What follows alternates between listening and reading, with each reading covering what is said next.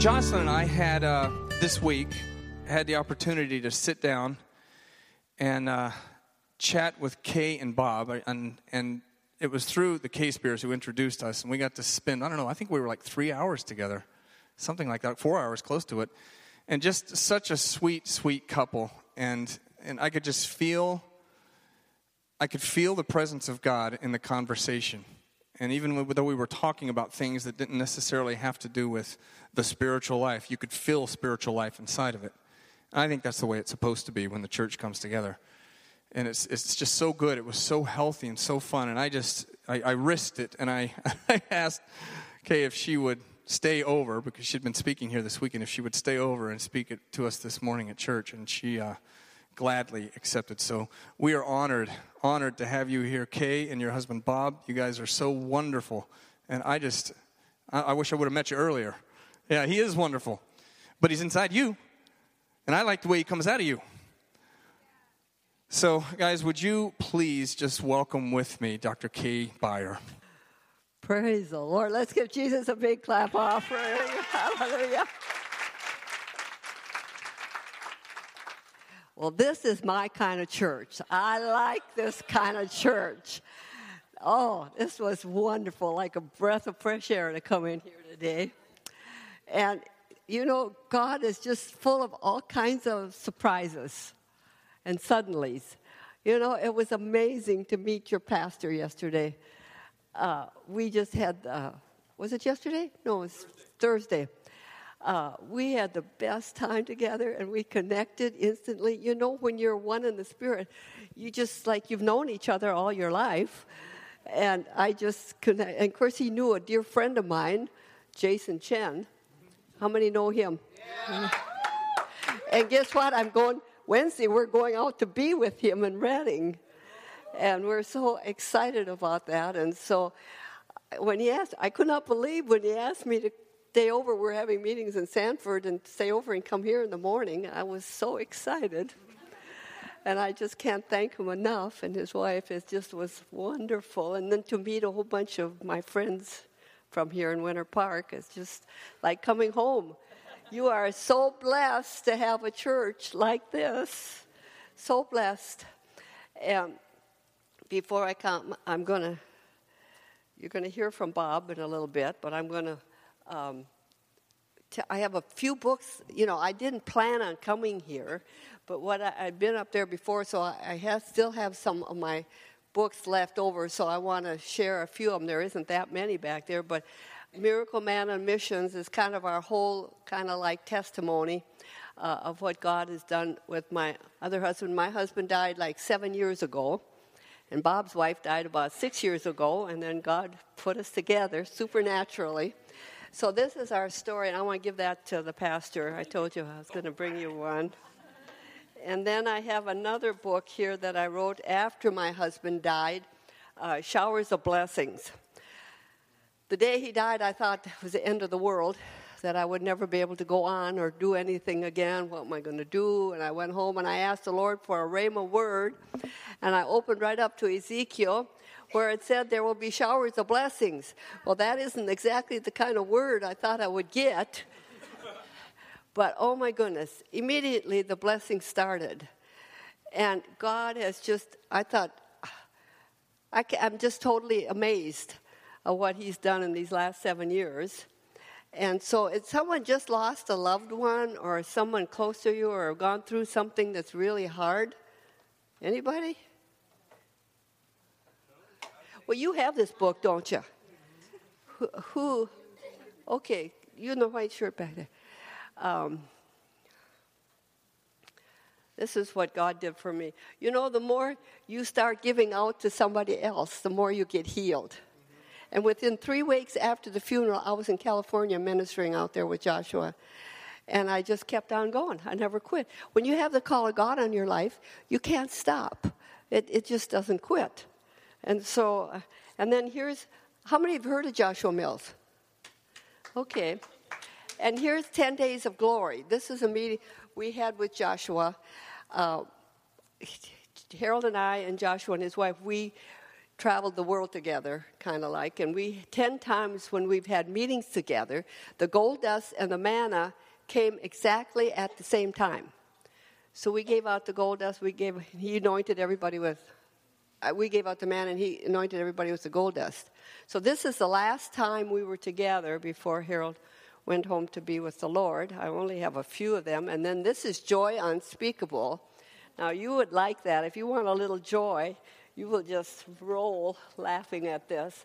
I was in Coeur d'Alene, Idaho, ministering, and the whole it was a good service just like here and they were laughing and shouting and and I got up to speak and they were still laughing and so we just kept on and and on and and then I'm going to start speaking but I couldn't say a word I could not get anything out and say. And then this is how the Holy Spirit took over the whole meeting.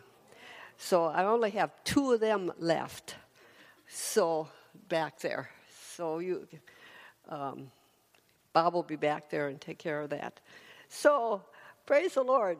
Anyhow, I want to start out by reading a scripture in Daniel 4 2 and 3 um, it says, I thought it good to show forth the signs and the wonders that the high God has wrought towards me. It says, How great are thy signs and how mighty are thy wonders. His kingdom is an everlasting kingdom, and his dominion is from generation to generation. So God is saying, We're going to see some wonderful signs and miracles, and some signs will make you wonder, huh? And so I always like to start out by telling a miracle story that the Lord gave me uh, a few years ago. Well, in fact, it was just a few months before my husband died. But God was so good to do this miracle for me. We was out in Coeur d'Alene, Idaho. Seems like so much has happened when we've been out in Coeur d'Alene. And uh, there's a man out there. He's just an ordinary man, he just worked at a factory job. See, God's just taking ordinary people like you and me, and He's going to do extraordinary things with you. Someday, maybe He's going to do something to you that's never happened to anybody else. But one day he came home, and in his yard, he found this big gemstone. You know, it says, I will be done on earth as it is in heaven. Well, heaven's full of gemstones, so why can't he just bring down a few to us, you know? when we, no problem. You believe in that, don't you? you know? And so another day he came home and an angel stood there and handed him a purple one. Well, that would kind of freak you out, wouldn't it? Yeah. yeah.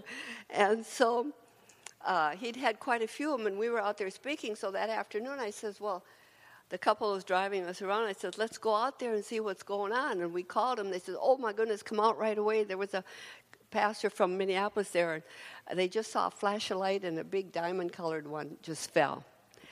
And so we went out there. Now they'd had all kinds of colors, red and purple, purple and lavender and diamond color, but they'd never had a green stone.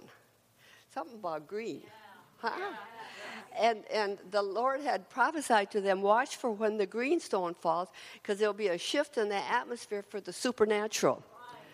And so uh, we went out there. And you know, it, was, it just was a certain portal. Boy, those are cute shoes.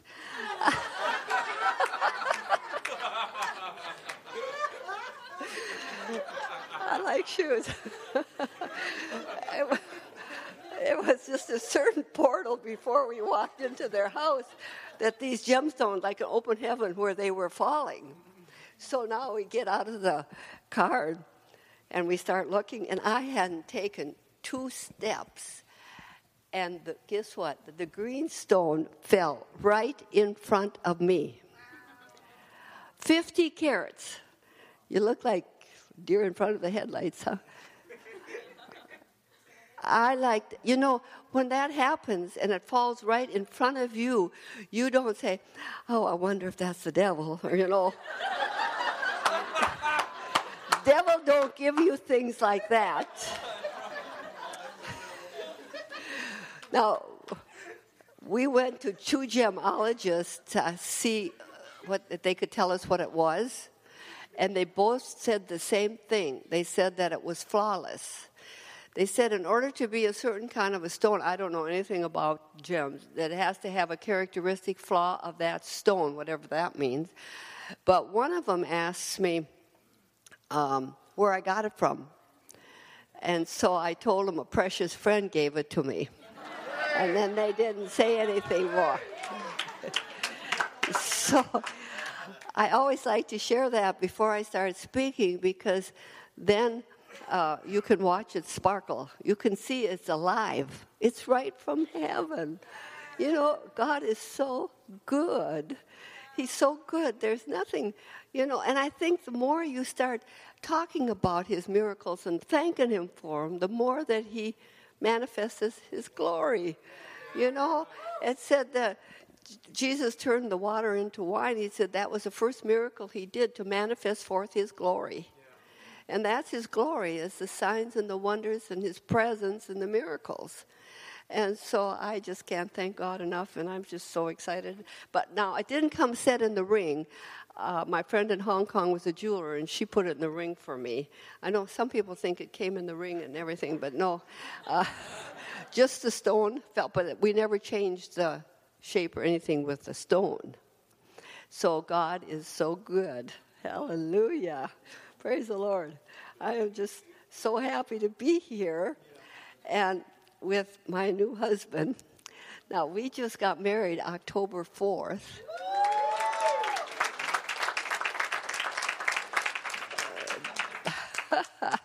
you know, there's no age in love.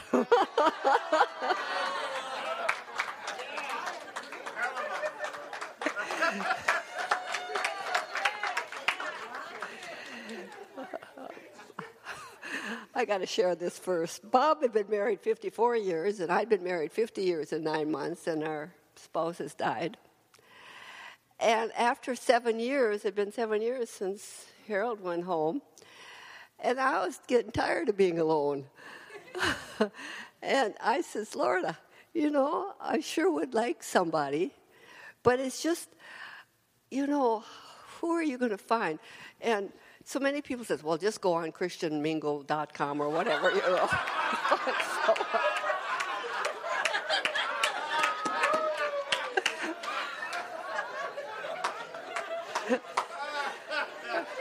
and I, I said, no, no, no. But my son-in-law, he says, well, come on, mom, let's let's try it and see what happens. And, and so he went and found one and, and starts putting in everything and all my profile and everything. And it came back no match.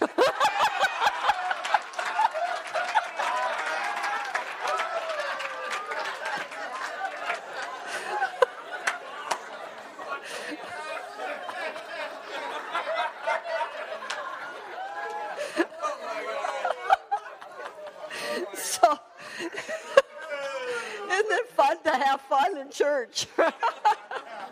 and so I didn't want that. I wanted, I wanted like Isaac and Rebecca. I wanted something um, that you could trust. You know, uh, someone that I might maybe have known someone or something. And then Joshua told me, whoever you marry, you got to run it by me. You got to be sure. And I had all these people. You got to make sure that it's the right one and all this. You know. And I thought, but you know, when you just let the Lord do it, oh my goodness, you get a really good package. You get a really good. and so, so it started. It's amazing how God orders your footsteps and directs you, even when you don't even realize it. And so, way before that, our last conference that we had, a lady in May, I can't remember that year, uh, prophesied to me and said, I see you on the east coast of Africa. I didn't know what countries were on the east coast of Africa, but that was in May. And in June, I went to San Francisco and I had some meetings, first meeting, and there come in three ladies, and one had an African dress like on. I went to my next meeting, and there they were again. Went to my third meeting, and there they were again. And they were from Kenya, Africa. And then the lady said, Well, you have to come over to, to uh, my country and speak. They, she lived in San Francisco, and she arranged a meeting for me out there. And then she said, We're going to go to Kenya. Well, so long story short, two years ago, I went to Kenya for a month. And there was two ladies there that were prophets that they said were really good. Now you really had to be a good prophet to do. And she come up to me. We were at some kind of a wedding celebration thing. I don't know that they do before they get married there or something. And she just walked up to me and she says, "Oh, you're going to Canada, and it's going to seem like you're home up there."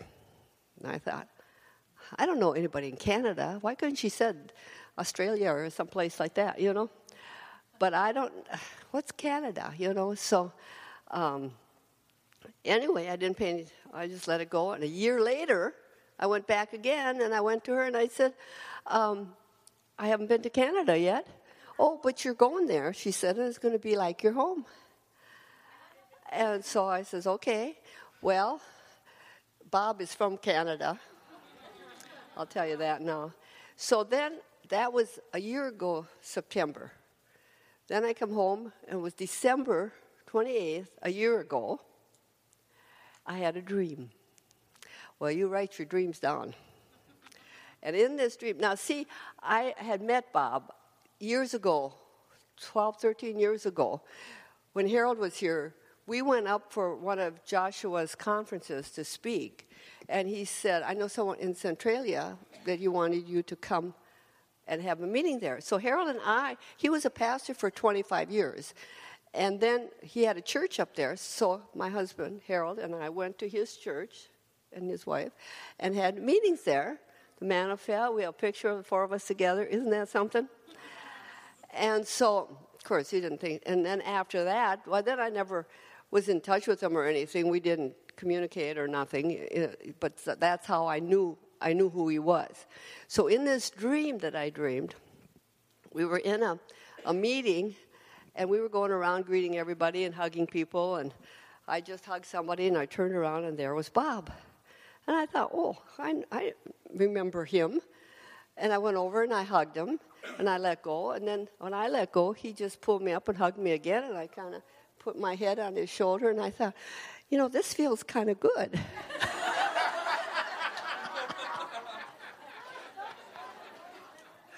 and so when I woke up, it was really a vivid dream, and so I wrote it down. And then I, I thought, well, let me see. And I went to Facebook. and there was Bob on Facebook. So I requested him as a friend. Well, it took forever before he accepted me. And finally, I was sitting at my computer talking to my daughter, and, and up comes on the computer, Bob DeGraw is now friends with Kay went, oh, finally. So then I, I wrote and asked him if he remembered me. And he said he remembered, just a generic letter. Yeah, he remembered me, blah, blah. And then I never heard another word back or anything. So um, I kept on kind of, he'd have pictures so I would like them. Thank God for Facebook. and then, then he would, he, once in a while, he liked my picture. So every time he did, I, I wrote it down. I dated it. And finally, I, I went to Poland last a year ago, February. And when I was over in Poland, I had posted a lot of pictures, but he didn't like any of them. but so I, but I found out later he was in a Arizona, and they didn't have Wi-Fi, and so I. Uh, but every time, you know, when you open up your Facebook, you get the news feed, and that, that just runs letters, uh, pictures by. And here, Bob's picture would be coming up all the time. And I thought, Lord, you got to give me a confirmation now. Don't let me start feeling some of these feelings if, if it's nothing to it. And so I want a really good confirmation.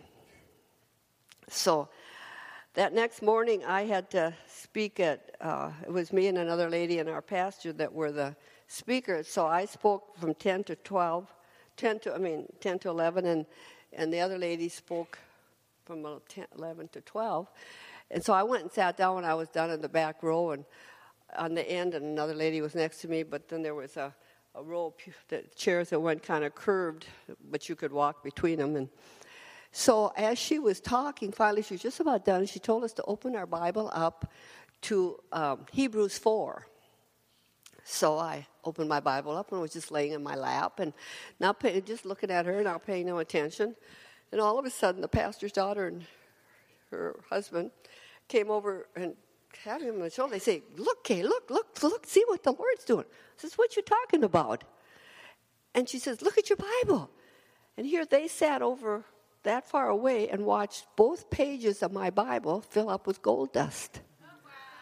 Oh, Well, I about fell over when I saw that. And so uh, when I looked at it, see, it was on 3 and 4, chapter 3 and 4. Well, they're right up on the top, and there's 4 and there's 3. Well, 3 4 is my birthday, March 4th. So I thought that's something interesting. But right above the 4, I had wrote in my Bible, I don't know when, year, what I, what I wrote it for or why I wrote it, but were the words written, starting on a journey of change. Well, that would be a big journey of change. And I knew then it was a confirmation for me, but I couldn't tell nobody. And when the lady was done speaking, I showed our pastor. Now, they'd never seen gold dust in Poland, and they just went bonkers. They were so excited. And, and Poland is starting on a journey of change into the glory and all this. So it fit them, but I knew it was really for me. So, okay, now I get home, and that was the end of February, and now it's March 4th, and it's my birthday. And I carried my iPad around all day long. I had over 600 happy birthdays, you know, from all over the world because I've been to many places, and, but none from Bob.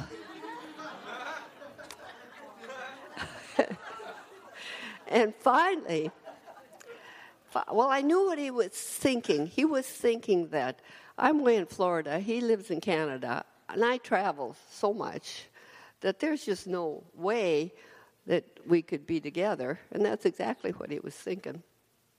And so um, I, I said finally about 5.30, 4.35 or something, I said, Lord, the best birthday present I could get is a happy birthday from Bob. And it wasn't a minute later in big capital letters, happy birthday, Kay. so, oh, and, uh, and then have a... But you know, even at that time, he wasn't thinking anything. Didn't enter, you know, there sometimes takes a while to get through.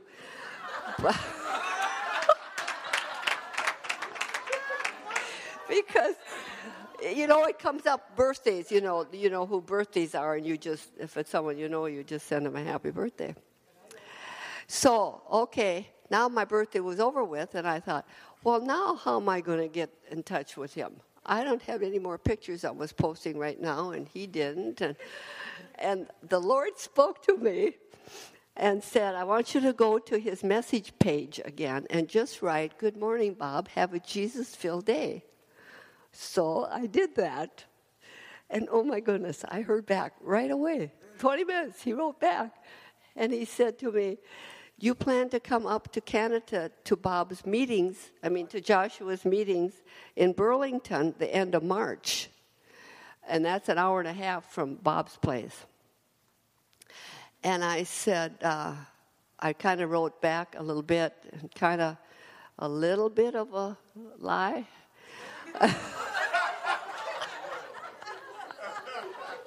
and I said, Well, I was kind of thinking about coming up and surprising him because we've done that before for his conference, but I didn't really know where I would fly into or where I would stay. So we kind of kept it, uh, Facebooking back and forth.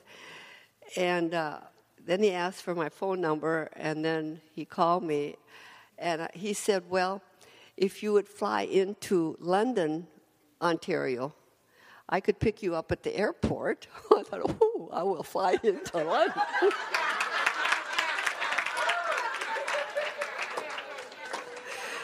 and then he said, I could get a hotel for you by the airport, and then I we could I could drive we could drive back and forth to the meetings. So I thought, that sounds pretty good.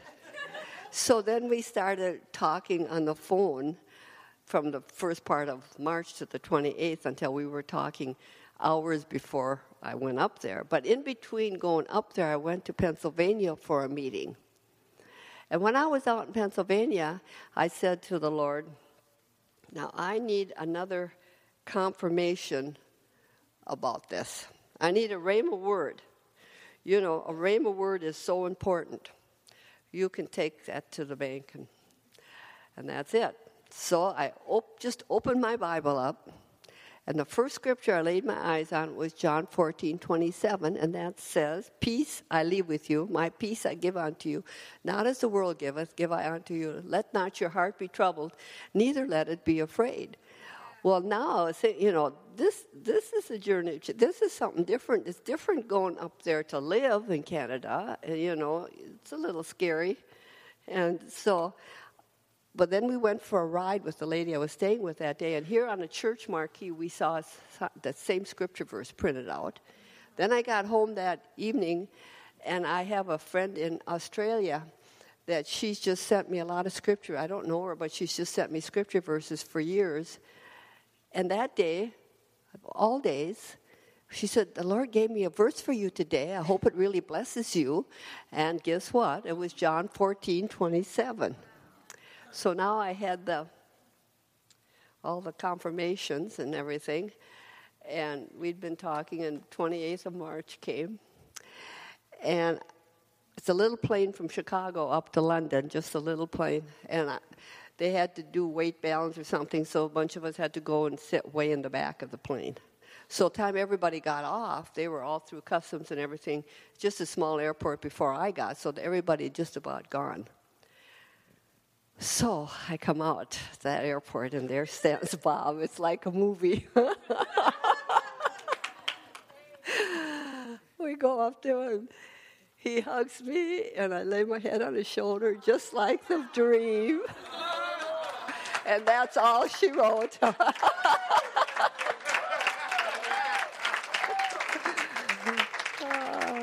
and, and we were married October 4th up in Canada. And then we came down here and, the, and had a reception down here. And you know, God is just so good, so good all the time. And then, you know, I didn't have to run it by Joshua because it's Joshua's grandfather. Just come up a minute, Bob. Come up here a minute. And so we are so happy four months. This is mine.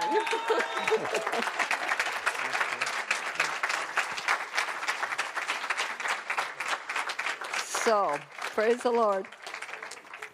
God is so good. And we are so, and you know, Bob has gotten a whole new vision, a new vision. He's sitting up there in Canada. You know, he's content, he's retired, he's just doing so he goes to church and everything. But now, because he said, you know, I don't travel much. And he said, but you can go and if you have meetings. And I promised him I wouldn't go more than two weeks at a time. But we had one meeting down in London, Ontario, at a Filipino church that invited me to come. And after that meeting, I'm telling you, Bob wants to go everywhere I go. And he's telling everybody, oh, he told his family Christmas, well, we're going to go to Alaska, and then we're going to go, we're going to go to the Philippines, and then he'd made a mistake though by telling him we are really invited with an awesome open door in September to go to Pakistan, and he told his family that, and he shouldn't have done that, because you know his sister, his daughter sister, his daughter called the next day and said, I didn't sleep all night. Dad, you know, you're 81 now. You don't start doing all this kind of stuff now. but what you say, you refire, don't you? and without a vision, you perish. And so we got a new vision, and we are gonna we're set on goal. Like Jason has that book, Love Says Go, and we are so excited of what God's doing and what He's going to do for us. Right on. right on, you know. And so, how long a time do I have? Is it time to quit yet? Oh, okay. but I'm going to share. My. You know, I never grew up believing in miracles. My dad was a Lutheran pastor. Has there been any Lutherans in here? Anybody? Oh, yeah. you know what I'm talking about. And, uh, but we learned a lot about about the Lord. We learned a lot of Bible stories, but we never learned. To, we didn't know the Lord personally. And, until, um, and I was married to Harold ten years before we got saved, even. And so, uh, you, it makes a whole lot of difference. And finally, you know, we would go to church every Sunday. Uh, but most of the time, all the way to church, we'd sit and fight and argue. I'm sure nobody ever did that. You, you did that, okay. And then we'd, we'd put on our church faces and we'd just sit there. You could hear a pin drop. And then we'd go home and kind of most of the time pick up the fight where we left off. and so uh, finally, uh, after a while, 10 years, a friend of mine invited me to this little Pentecostal church. And I said, Well, come and pick me up. And Harold wouldn't say no that I could go because you don't say you act nice in front of everybody. And so um, I went. And you know, I come in, it was like here. I come into this church, they were praising the Lord and dancing and j- jumping, and, but they all had smiles on their faces. And I thought, oh my goodness, I'd never seen anybody so happy in church before. and I knew they had something I didn't have. And uh, so the first night I went up and I got saved. I, I gave my heart to the Lord. And it, it's like the grass was greener and the sky was bluer, and I felt like clean. I felt so happy. I felt like a thousand pounds had come off my shoulder. I felt so good. It's just like, it's just amazing when you how it, when Jesus comes in. And I thought now everything's going to be different and it's going to change and and it got really changed. It got worse when I got home because see that spirit in him didn't like this new spirit in me. But he said he'd go to church with me to make sure that's where I was going. so, but every time he went, he got under more conviction, than the worse it got. But finally, on one, we were living in Wisconsin at that time. I've been in Florida now 33 years. Thank I love Florida. now I'm going back to snow. Can you believe that? But um, anyway, so finally, uh, this one Sunday night he wanted to go, and, and I says, It's too cold to go. It's like 30 below. And he said, We'll get a babysitter for our kids. And we went. And that night they started singing this song, No One Ever Cares for You Like Jesus. And he turned and wanted to know if I'd go up with him. And he went up. And he must have wept and cried for 45 minutes and gave his heart to the Lord. So then we made no small stir in that Lutheran community. You know, when we're having all our problems, nobody cared anything about it. But then when you get happy, some, some people can't understand how you can be so happy and still have a lot of problems, you know, and, and you're just so happy. And so it, it was a, a, long story. And so, but finally, uh, we started, we went on our first, we were saved six months and we went on our first mission trip to Haiti. And um, that changed our life forever. And we came home and we just could hardly eat or sleep because we, until we could save our money and go back. And so then for some 30 years, we did mission work. And we went back and forth to the islands. And, and then uh, finally, after 30 years, we were down in Venezuela again. And we, uh, no, let me get back up a little bit. Yeah, we went down to Venezuela and then they said to us, um, when we were eating a bowl of soup, a pastor started prophesying to Harold and said, um, This is the beginning of your ministry. And I thought, Beginning? We've done mission work 30 years. I couldn't believe what they were saying. But when we got home, the Lord spoke to us and told us we were supposed to go and set up our ministry and give it a name and be led by His Spirit to where He would want us to go, which was different. And we, the Lord woke us up and told our name, name We Care for You Ministries. So that's what we did. But then the Lord also spoke through him and said, Don't think you're going to go home and just sit now.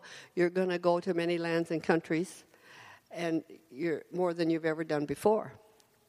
And again, I talking to the Lord, you know, and said, uh, Lord, we're about to retire. There's no way we can travel. I thought we did pretty good going to the Caribbean islands, but there's no way we can go a lot of countries. But you know, when the Lord says something to you, it will come to pass. And some things He spoke to you maybe a long time ago and hasn't happened, but it will happen if it's the Lord. And you will do what He told you to do. He'll arrange things and do, make things happen that you can't ever imagine how they'd happen. And so we got home, just set up our ministry, kept doing our mission work, and we could never figure out how we were going to go to many lands until finally, maybe it was five, six months later, our youngest daughter got a job with Continental Airlines. Well, you know what that meant? That we could travel anywhere in North and South America for $20 US. We could go overseas for 80, but every time we'd go overseas, she'd give us her vacation pass, and then it's free business first class. So that made a difference. So God all of a sudden started opening up doors for us to travel, to go.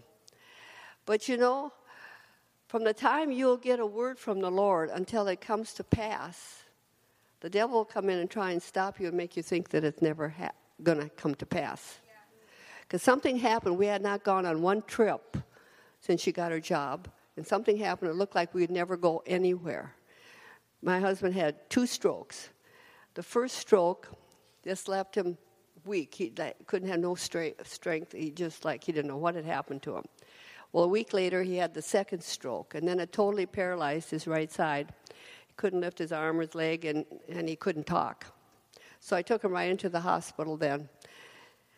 And they did all kinds of tests, and they set up this blood clot. It started on top of his head. He might have some recovery, but it started on the stem of his brain, and they said he would never be normal again. That's real encouraging when the doctors tell you that. But you know, I remembered the word of the Lord. He said we were going to many lands and countries, and I knew I couldn't take him all crippled up like that.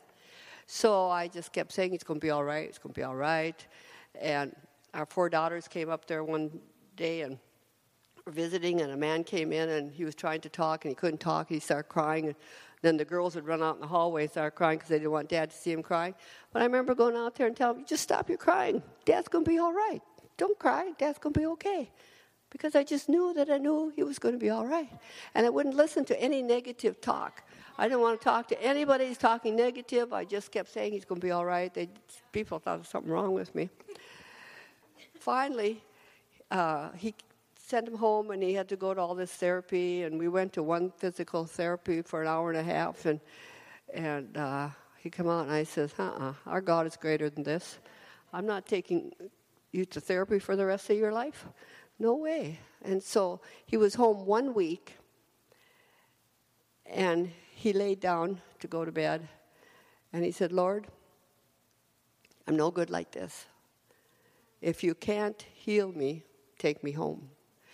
You know, just before you get a breakthrough, you can stand and believe God is going to do something that's never happened. You, like when they were going to go across the Red Sea. They were just on the brink of their miracle. And when you're on the brink of your miracle, God is about to do something. And you remember there's this song, probably some of you remember it. You're on the brink of a miracle. And I want Bob to come up and sing that song for you. It's just a little short one. Come on, Bob.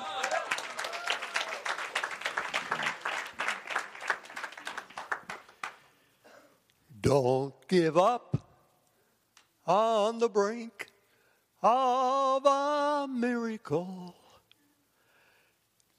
Never get up, for God is still on his throne. Don't give up on the brink of a miracle. Don't give up. Remember, remember, you're not alone.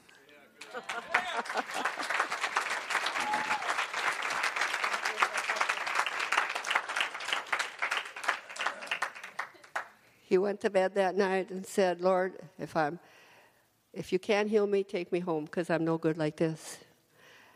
And he lay down and went to sleep. In the middle of the night, he woke up because he felt like a big hand or something on his forehead holding him down, and he couldn't move. But with his good arm, he reached over to see what on earth am I holding him down for. And I had my back to him, sound asleep. As soon as he took his hand off of me, the Lord spoke to him in an audible voice and said, I'm the Lord thy God that healeth thee. And instantly he was totally made whole.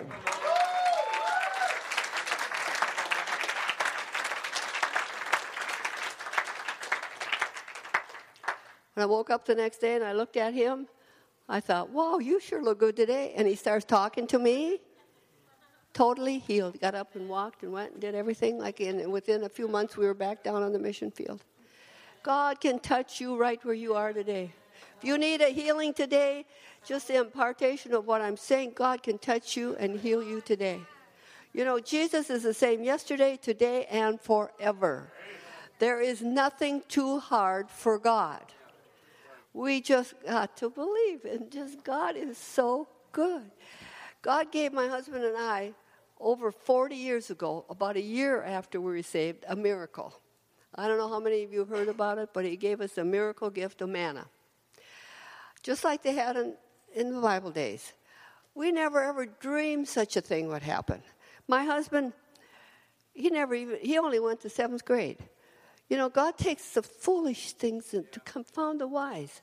Nothing wrong with education, I'm not saying that, but God can use people the least likely. Harold drove a milk truck up in Wisconsin went around to farmers to pick up their milk. It was in cans at first, and then eventually went to bulk. But so, but he, after he got saved, he had eight, ten hours most of the time alone in that truck with God, and he learned to hear the voice of the Lord. And so this one day, he was driving into the farmer's yard, and this white stuff come on his lap. He didn't know what it was, but he felt the spirit of the Lord. And when he got up to to take to get out to take the cans in, and when he got out of the truck, it all disappeared. So then he got back in the truck and he was going down the driveway again, and here it came all over his lap again. And by that, and on the on the seat of the truck, and by that time the Spirit of God was so strong that he started to cry, and he stopped the truck and he said, "Lord, what is this?" And the Lord said, "This is manna from heaven." And that if you serve me, you'll see a lot of signs and miracles a lot of people don't see. He thought, well, Lord, that's good, but nobody's going to believe a story like this. They thought we joined a cult anyway when we got saved. and so he can't tell nobody this story. And so, but he had a thermos cup there, and he started to gather up. He was going to bring a little bit home to show me. And so, as he got it all gathered up and was just going to put it in there, it just disappeared. Can you imagine? So he says, Lord, this is just between you and me. I am not telling anybody this. He wasn't even going to tell me when he got home. So when he got home that night, I was standing by the stove, and the door was over there where he'd come in, and I turned and I looked at him, and the glory God was still all over him. You know, when you've been in the glory, you can tell it. When you've been in his presence, you can tell it. And so I said, What happened today? So he told me, and I remember the sick feeling in my stomach. Wow, I wish I could have seen it.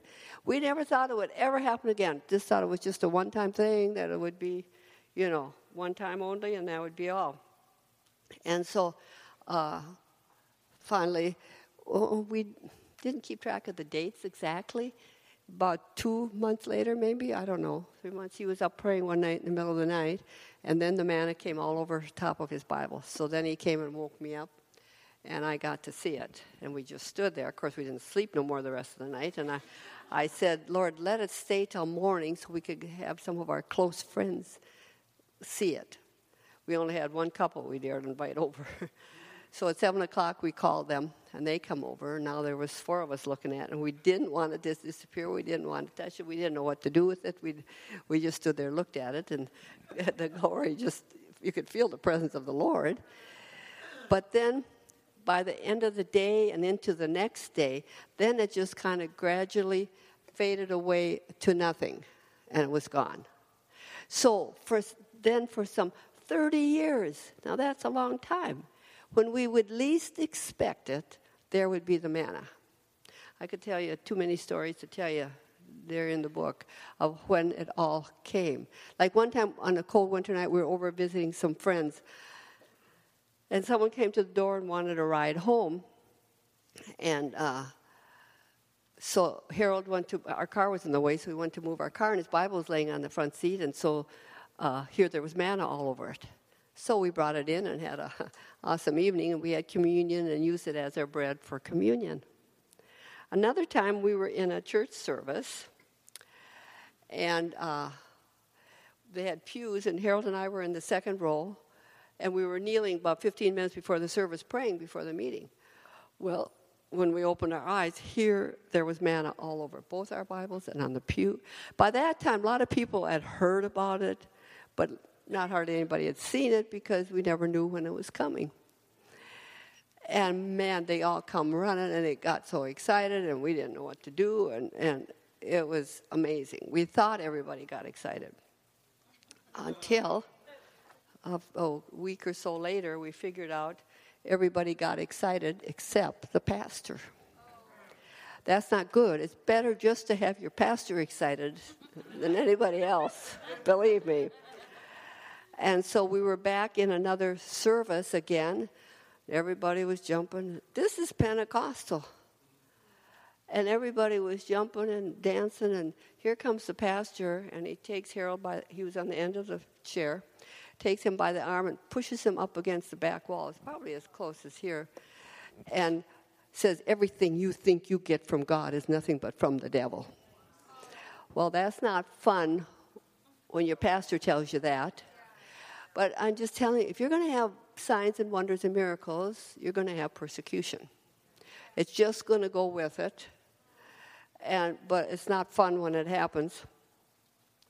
So, for some three years, they finally called us up and told us they didn't want us anywhere near the church and they were going to try and straighten out the mess we made.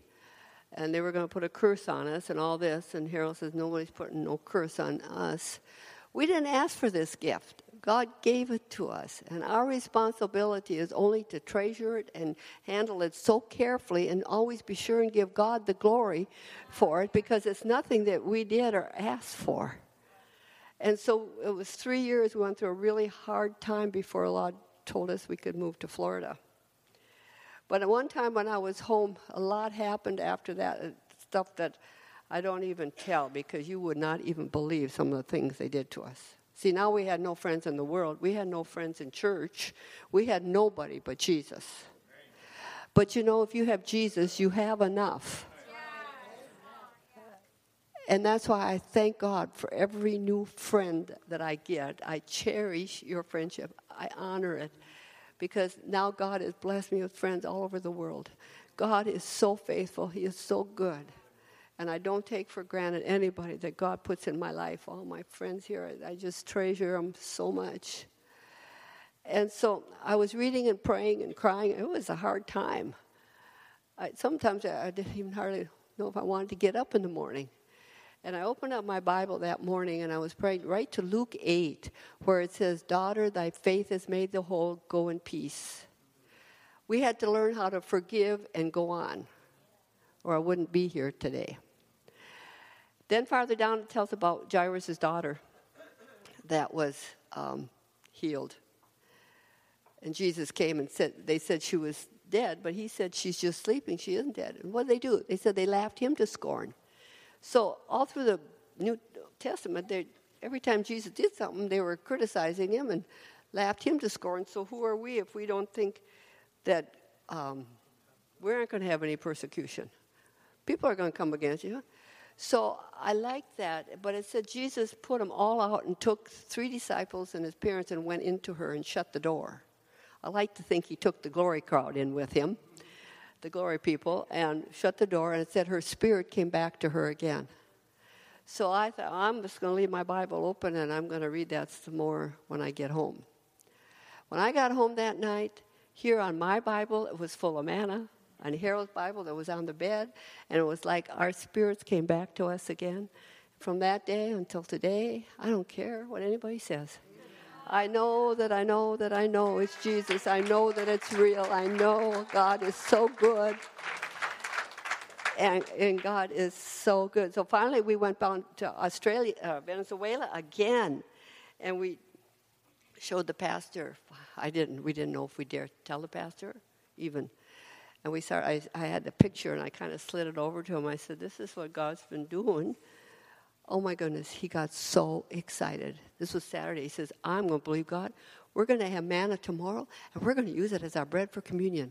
And uh, we kind of wish the floor opened up and swallowed. We never believed God for it to come at a certain time.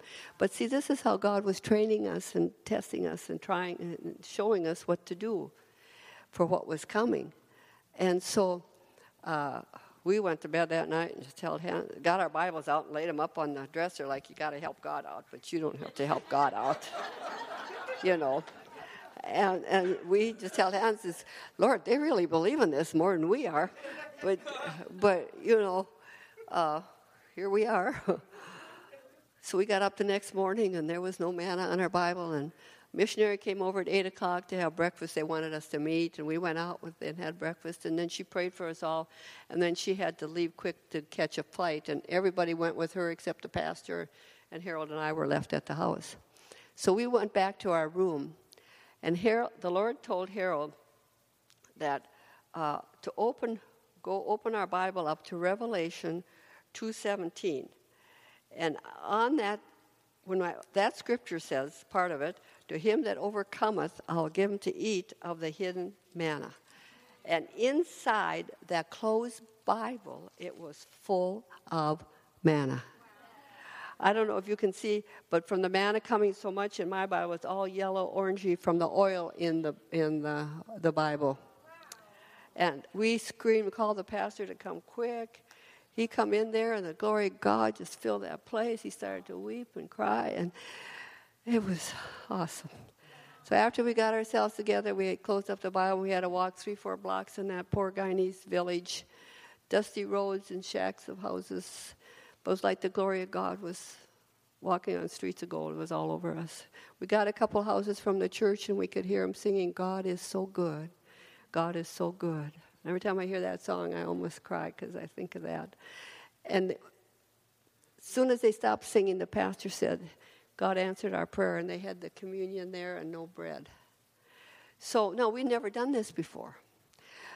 So, after we shared a little bit while we had everybody come up, and they maybe was about as many people as right here, and this, not that section. And we, I gave them each a piece of manna, and Harold just laid hands on them to believe God for their miracle.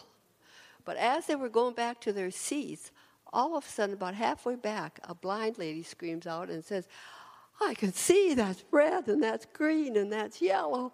And then other people started getting healed. And oh my goodness, then God let us know that you could eat, get healed when you eat the manna. Well, why not? It kept the Israelites well and healthy for 40 years. I figured it's got medicine from God's pharmacy. What more do you need?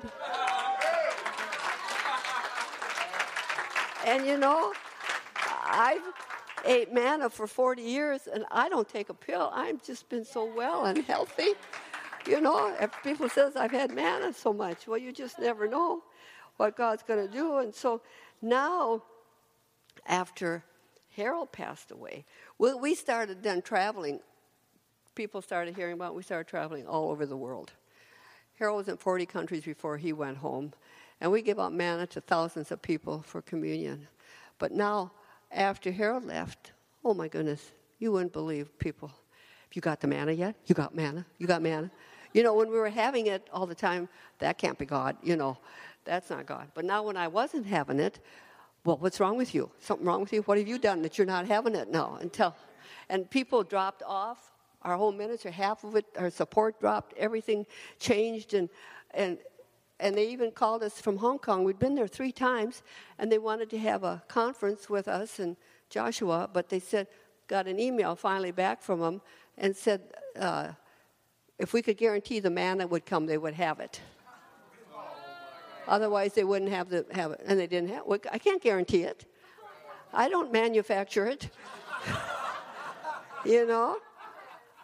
And so then it was hard, but, you know, bless God, I was finally in Hawaii on the 5th of April. He died September 28th with Joshua and Janet. And Joshua had had the meeting before, and now it was my turn. And we all had our dresses alike and our ladies. We were going to have a glory Hawaiian meeting, you know, party. About four o'clock, I went. We were all staying in the Outrigger Hotel. His sister was with. We had a suite and um, on Waikiki Beach. You know, can you imagine? And I took my Bible out of the dresser drawer, and something started. You could just feel it. Something started falling, and there was manna all over, solid in my Bible. I mean, we screamed and hollered and cried. Could not believe it and what a meeting we had. Over 300 people, and they were lined up all the way around the church. And I gave out the manna, and Janet laid hands on them, and Joshua played the glory realm. Amazing what God did. And you know, it is so real. But then I never had it again for a long time, but I think God was just going to see if I would keep on without that and, and, and know the people that were not just after just the miracles. I don't know. I don't have, you know, and people says, well, how come you don't have the man? I, I should tell them, well, you ask God. I don't know, you know. And so um, finally, uh, a year ago, August 19th, I was in Poland. Joshua and I, we've traveled together a lot, and, and um, they had a big conference for us in Poland, Warsaw, way out in the woods, like solid pine trees, a third world campground. It was like nobody in the world would ever know where we were at. And we'd had many meetings. I had seven, Joshua had eight. I mean, it was morning, day, all day meetings and stuff.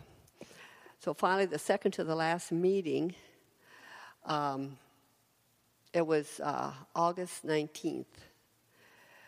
We had the meeting, and Joshua, usually we stay around and talk, and, and we went right back after the meeting, Joshua just took off and went to the room, so I just followed. And like my room was here, and then there was a fireplace, and then Joshua's room. And you know, you could tell above my door my room was a bird nest. So they had the off, kept the office door open so the mothers could feed the birds.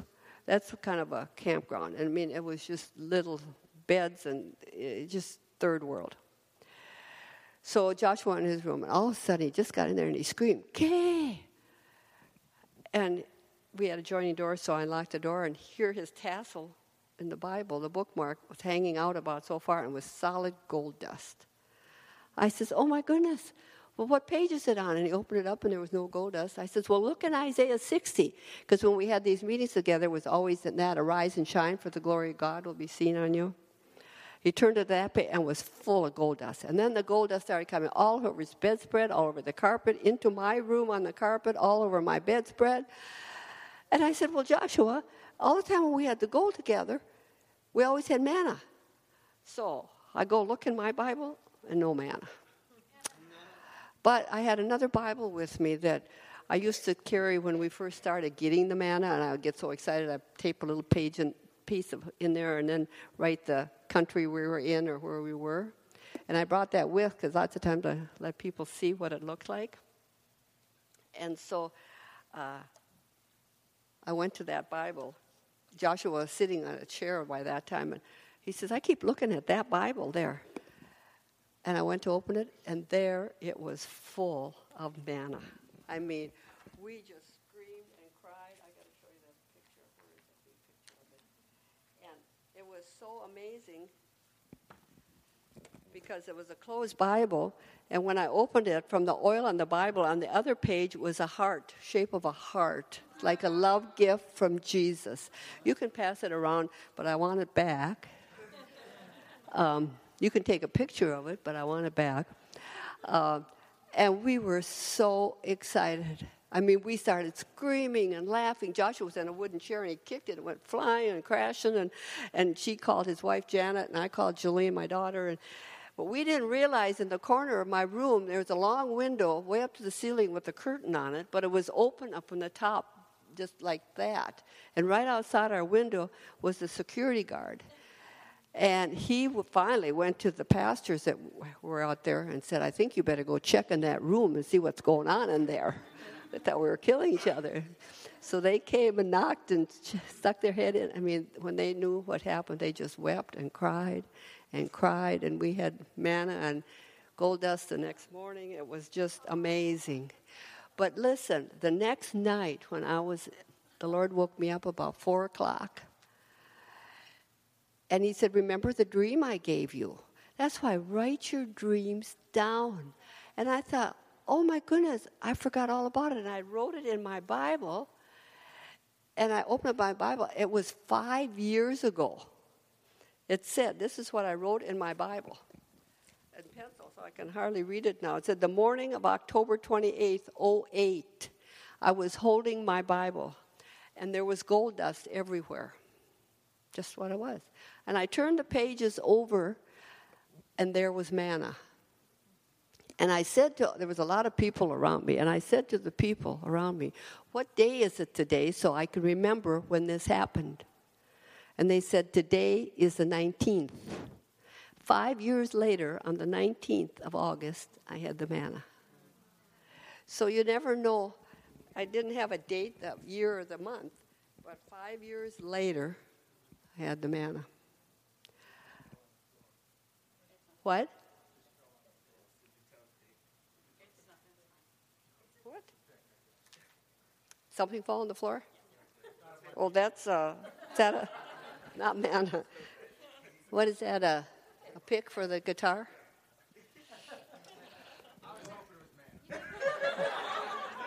yeah, me too. Me too. Me too. Me too. And you know, God is so good. Our it's wonderful how He sent it for a lot of people, but what is even more wonderful is when He would send it for us, for personally, for our healing. That's what just really, uh, I like. Um, can I tell just a couple, or am I ready to go? Should, Harold, we were on our way to the Canadian Arctic, and we were stopping in in Winnipeg, and we're going to meet Joshua and Janet there. And we got up there. We were so excited about going because God had told us we were going. And we stayed, they arranged for a home for us to stay in. And so they'd all, the family had left to take, go to work and take the kids to school. So it was just Joshua and Janet, Harold and I, and their little boy, and Joshua's dad that were there. And it was 10 o'clock, and we were having breakfast. At 10 o'clock, Harold has a heart attack. And so I remember Joshua calling 911 and paramedic trucks. This was not in our plans. And so, um, trying to find a picture. And so, anyway, they all come and, and, you know, and running in and out, and they got him stabilized, and off to the hospital we went. Well, time come to go to the airport, and everybody left to the airport, and here we are alone in another country, even if it is Canada, and nobody could come. So I go out to call the kids and tell them what had happened. I really thought that Harold Angel would walk in that room, he'd be healed, and we'd just get on the plane to go to the Arctic, but it didn't work like that. And so I went out to call the kids, and when I came back and from calling the kids, Harold tells me this story the day before we left. You know, why couldn't he have he had the heart attack the day before we left? Why did we have to be up there? You know, I don't know. Ask God. You know, I don't know. And so um, he said that I was running some errands, and he likes taking a nap on the carpet in the daytime, so he had a pillow and he was down there taking a nap. And the, while he was doing that, the Lord spoke to him and said, You have some empty bottles in the, your drawer. I want you to put some in your aftershave kit. So he thought, That's kind of stupid, but he got up and he put four bottles in there. And he says, Now the Lord just told me you're supposed to go get my aftershave kit and take those bottles out.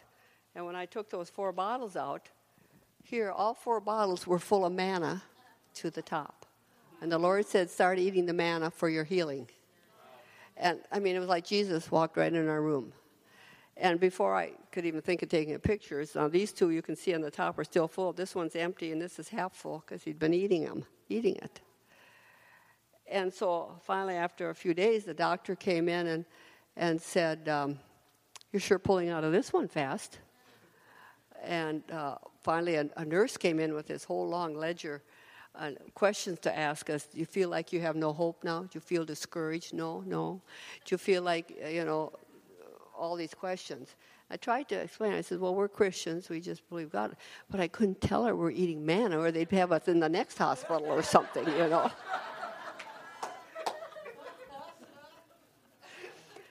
So finally, finally, after a week, he said, Well, you're totally healed. You can go home.